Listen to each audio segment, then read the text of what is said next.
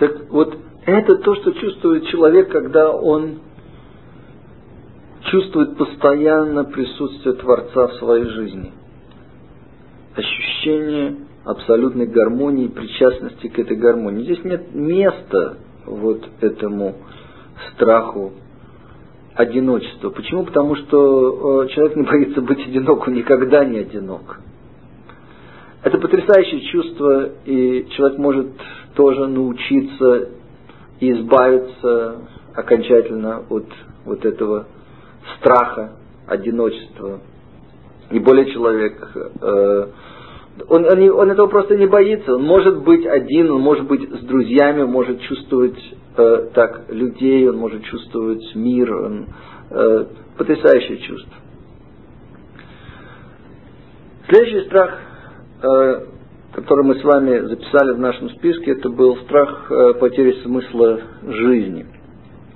Страх потери смысла жизни – Вопрос очень простой. Я не хочу сейчас делать отдельную лекцию, в чем смысл жизни. Я хочу только задать несколько вопросов.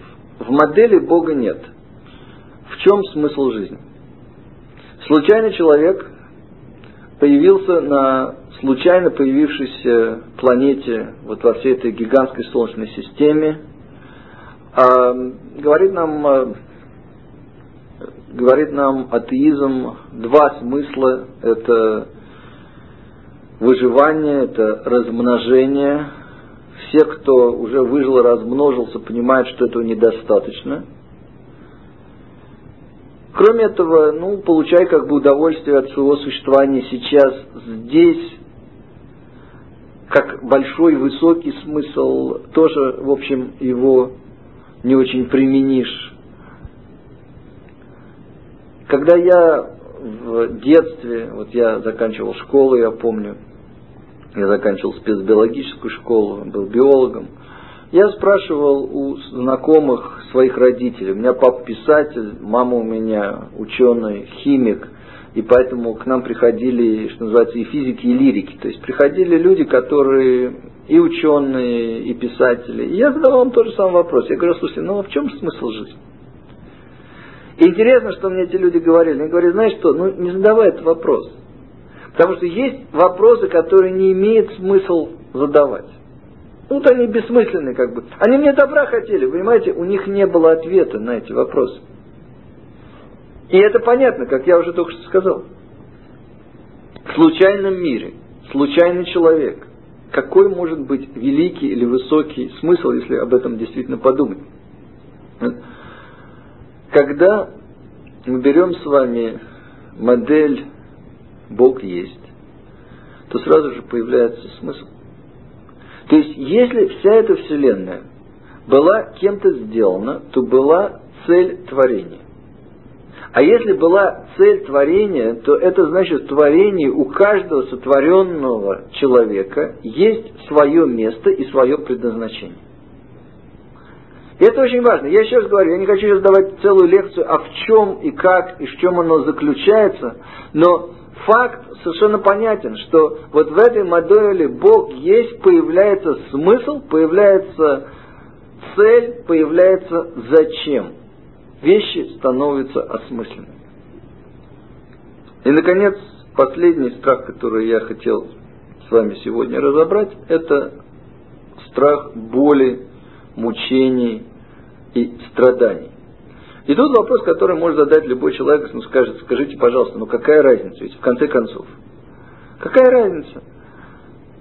И светский человек боится боли, и религиозный человек, то есть человек, знающий, что есть Творец, тоже боится страданий и мучений. Ну, вот люди, соблюдающие э, Тору, люди, которые знают, что есть Творец, что они э, радуются мучениям, тоже никто не радуется. Так в чем же разница? Оказывается, что разница как раз в предыдущем страхе, то есть в предыдущей категории, смысл жизни. А именно, есть смысл в этих мучениях или нет? И вот здесь уже нам сегодня медицина показывает, это были исследования, которые сделаны, что если есть смысл в страданиях и в мучениях, то они воспринимаются намного легче, чем если смысла нет. То есть, если люди не видят и не чувствуют смысл в том, что с ними происходит, а с ними происходят какие-то вещи, которые как бы мучительные, или они страдают, то они ощущают эти страдания во много раз сильнее, чем человек, который знает, зачем и что и как происходит. Я хочу вам дать один как бы, пример. Я очень много лет работал с людьми, которые были в, в автомобильных катастрофах. И я видел очень много как бы, разных случаев, от самых типичных случаев, ну, самый типичный случай, когда автомобиль останавливается на красный свет, скажем, человек сидит э, на заднем сиденье автомобиля, сзади едет пьяный шофер, который врезается в зад этого автомобиля, человек летит вперед, человек летит назад, ну, в результате у него там много разных, может быть, проблем, и через какое-то время он приходил к нам вот в клинику лечиться. Я могу дать вам другой пример. Человек едет э, на машине, это реальный пример, это Volvo фургон, Volvo замечательная машина, очень крепкая, Volvo фургон. Э, тем более, и там вместо вот этого фургона третье сиденье. Человек спит просто на этом третьем сиденье. Теперь, на ровной дороге, на скорости 100 км в час, у этой Volvo отваливается передний мост. Знаете, не одно колесо, да, а весь мост. Теперь, что происходит с этой машиной? Она начинает кувыркаться через нос.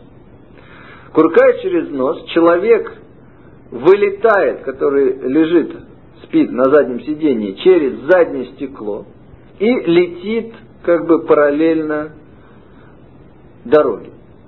Ну, э, через шесть месяцев он мне об этом еще рассказывает. То есть вы понимаете, что здесь было чудо в том, что он выжил и мне еще рассказал. Но неважно. Просто что я хочу сказать что и в первом типичном случае, и во втором случае человек является абсолютной жертвой. И, как правило, люди, которые я видел, это были абсолютные, что называется, жертвы несчастного случая. Они ничего не могли сделать, это была не их вина. И когда человек к тебе приходит вот в таком достаточно разбитом состоянии, то первое, что ты делаешь с ним, как бы разговаривать бессмысленно, а что ты делаешь, это нужно помочь им просто вот, ну, убрать, если, если это физическая боль, физическую боль, если надо работать с мягкими тканями, с мягкими тканями, то что-то сделать. Но я практически никогда не заканчивал вот лечение с э, таким человеком, пока не задавал ему очень странный вопрос. Вопрос, который я задавал, был следующий. А зачем тебе понадобился, э, тебе понадобилось это происшествие? И вы знаете, что интересно, что большинство людей сразу отвечали мне на этот вопрос, а часть, если они не отвечали сразу на этот вопрос, то они отвечали мне через еще несколько сеансов, тогда мы с ними работали, они мне могли ответить на этот вопрос. Теперь, что это за вопрос? Зачем тебе понадобилось вот это вот происшествие, вот этот несчастный случай, да? По-другому. Чему ты научился в результате этого несчастного случая? Чему, положа руку на сердце, ты можешь сказать, ты бы не научился, если бы его не было? Вот в чем вопрос. Еще раз чему ты научился в результате этого несчастного случая, чему бы ты не научился, если бы его не было. Вы знаете, интересные ответы. Я вам сейчас дам типичные ответы. Потом я нашел это в Торе, это оказывается есть все в нашей традиции, просто я не знал тогда, а потом уже смотрел и видел, что это все есть. Человек говорит следующее, он говорит, ты знаешь, я до этого фактически не жил.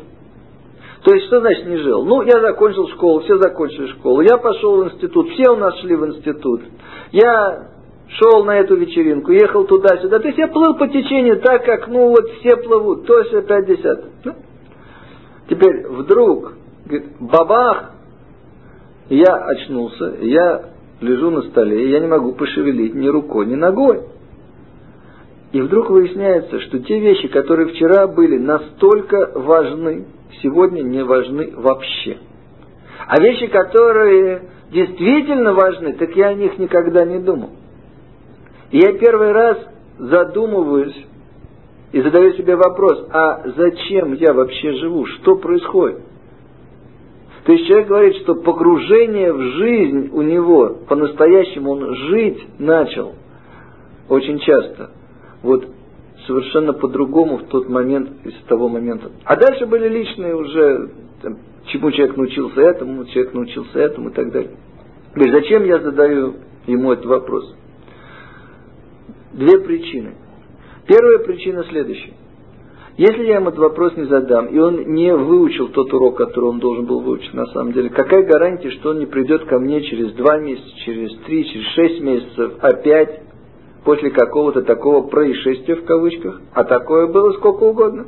Человек говорит, вы знаете, говорит, у меня за последние шесть месяцев было уже семь-восемь аварий, каждый раз он был жертвой. Я говорю, слушай, знаешь, что кто-то стучится, значит, ты что ты не слушаешь при этом. И, как я уже сказал, э, люди задумываются и находят ответы.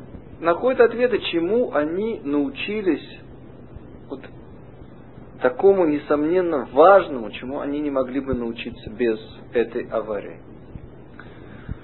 Но важная вещь, которая также выясняется, о которой мы только что говорили, что когда человек понимает, что то, что с ним происходит, не случайно, и когда то, что с ним происходит, для чего-то важно, то его ощущение боли, его восприятие боли, его само чувство, вот, которое при этом он испытывает, чувство мучения, чувство боли, оно уходит, оно намного меньше, то есть оно не уходит, а оно намного меньше.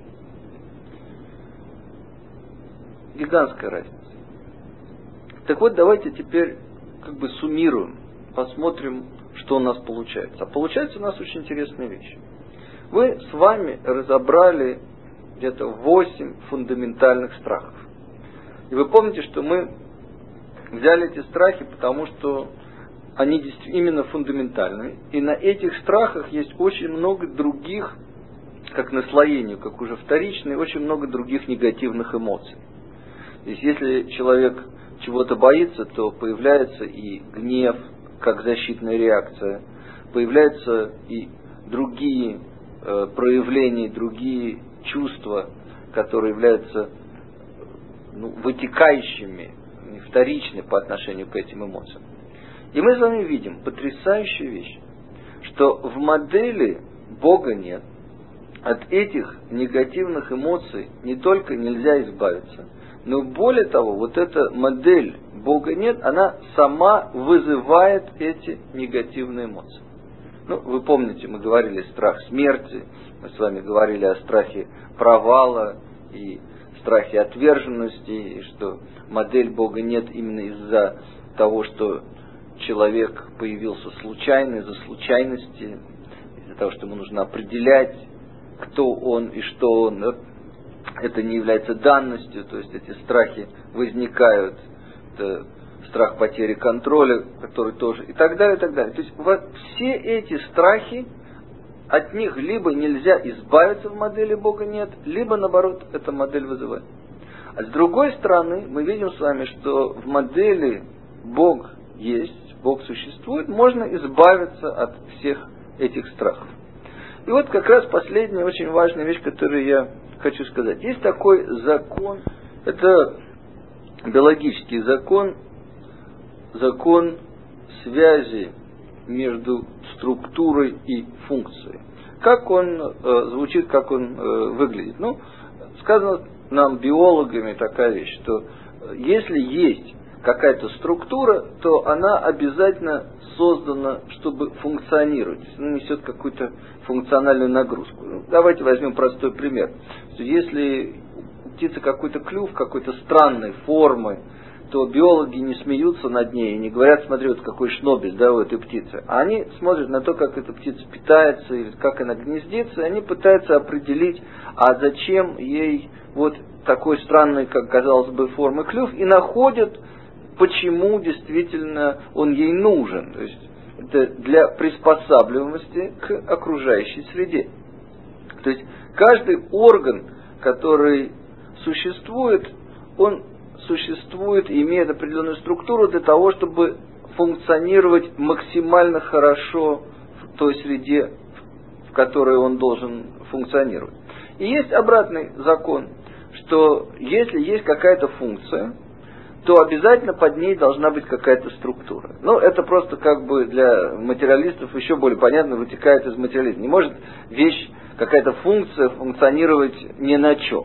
То есть, скажем, если у нас э, рука сгибается в локте, то мы с вами, посмотрев на, в учебник анатомии, обязательно найдем э, все, что нужно для того, чтобы объяснить, почему рука сгибалась именно здесь. То есть будет окончание двух костей, будет сустав, будет суставная сумка, у нас будут с вами там хрящи, у нас будет все, что нужно для того, чтобы объяснить, почему рука сгибается в одну сторону, сгибается в другую сторону, да, сгибается именно здесь и так далее. То есть, если есть какая-то функция, то под этой функцией всегда обязательно вы найдете структуру, которая объясняет, почему вот организм часть организма функционирует именно так. Теперь давайте посмотрим на нашу модель. И что мы с вами видим? У нас есть функция центральной нервной системы. Что это за функция центральной нервной системы? Что в, в модели Бога нет, центральная нервная система функционирует хуже всего. Потому что возникают страхи, или их нельзя убрать, а эти страхи, естественно, мешают человеку функционировать в этой жизни, или даже они могут его убить. То есть, опять-таки еще раз, есть некая функция центральной нервной системы, которая в модели Бога нет, работает хуже всего. А в модели Бог есть, центральная нервная система человека, она функционирует лучше всего. Потому что здесь от этих страхов можно избавиться. Теперь мы сказали, что под всякой функцией есть структура. То есть, другими словами, центральная нервная система человека построена таким образом, чтобы в модели Бога нет функционировать хуже всего, а в модели Бог есть функционировать лучше всего. Теперь я хочу задать простой вопрос. Кто так создал центральную нервную систему человека? Еще раз, давайте подумаем под функцией есть структура. Не может центральная нервная система человека функционировать так случайно по каждому самому важному пара, э, параметру. А это самый важный параметр. То есть явно совершенно, что центральная нервная система человека в результате, если хотите, эволюции сложилась таким образом, что в модели Бог есть, она функционирует лучше всего, а в модели Бога нет, она функционирует хуже всего. Теперь говорят нам биологи, что каждый орган, он создан для того, чтобы максимально хорошо функционировать в той среде, в которой должно жить это существо, в данном случае человек.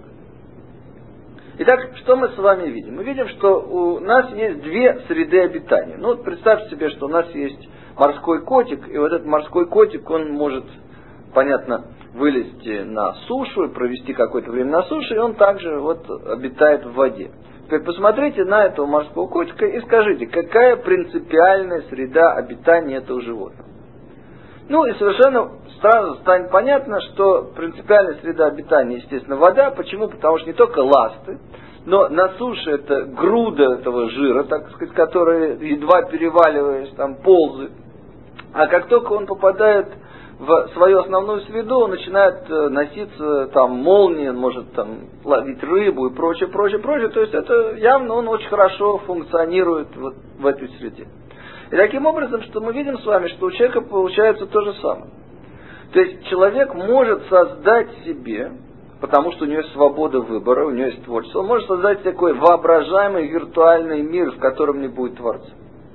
Но на самом деле его центральная нервная система, то есть самое совершенное, что есть у человека, и наиболее максимально приспособлена к среде, не приспособлена жить хорошо вот в этом виртуальном, то есть воображаемом мире, который он сам себе создал. Когда человек возвращается в ту среду, в которой он на самом деле должен жить, должен обитать, он создан ради этого, то мы видим, что огромное количество проблем, и не только страхов, а и всех других эмоций, которые на этих страхах построены, они либо уходят, либо балансируются, либо начинают выполнять позитивную функцию. Итак, человек, который внимательно может посмотреть на то, как устроена центральная нервная система человека, может прийти логически к выводу о том, что человек был создан для того, чтобы находиться в партнерстве с Творцом, для того, чтобы закончить этот мир, но именно, как я уже сказал, будучи партнером Творца. И действительно, практические упражнения, которые мы делаем впоследствии, интеграция этой модели, показывают нам, что когда человек открывает, а в этом и есть задача, основная задача человека, посмотреть, где на пяти уровнях человек поставил эти двери, где он закрылся, когда человек открывает эти двери на разных уровнях, то он вдруг обнаруживает, что эти духовные структуры действительно внутри него существуют, связь с Творцом действительно существует, и мы можем с вами выйти на контакт с Творцом. Я желаю вам проделать эту работу, вначале интеллектуально, потом эмоционально, и выйти на то самое важное, что есть у человека познакомиться с его собственной душой, познакомиться с Творцом и выполнить ту самую важную работу и важное предназначение, которое у человека есть. Я проводил сотни и сотни людей по этому процессу, начиная иногда с полной закрытости, и тем не менее человек находит в себе этот блок, избавляется от этого блока, который вот закрыт, и вдруг он внутри начинает меняться до вот той открытости, о которой я сейчас говорю. Поэтому, поскольку я этим занимаюсь уже очень много лет, у меня нет никакого сомнения о том, что все эти структуры внутри существуют у любого человека. У любого человека есть возможность, если он хочет заглянуть в свою собственную душу и выйти на контакт с Творцом. Желаю удачи!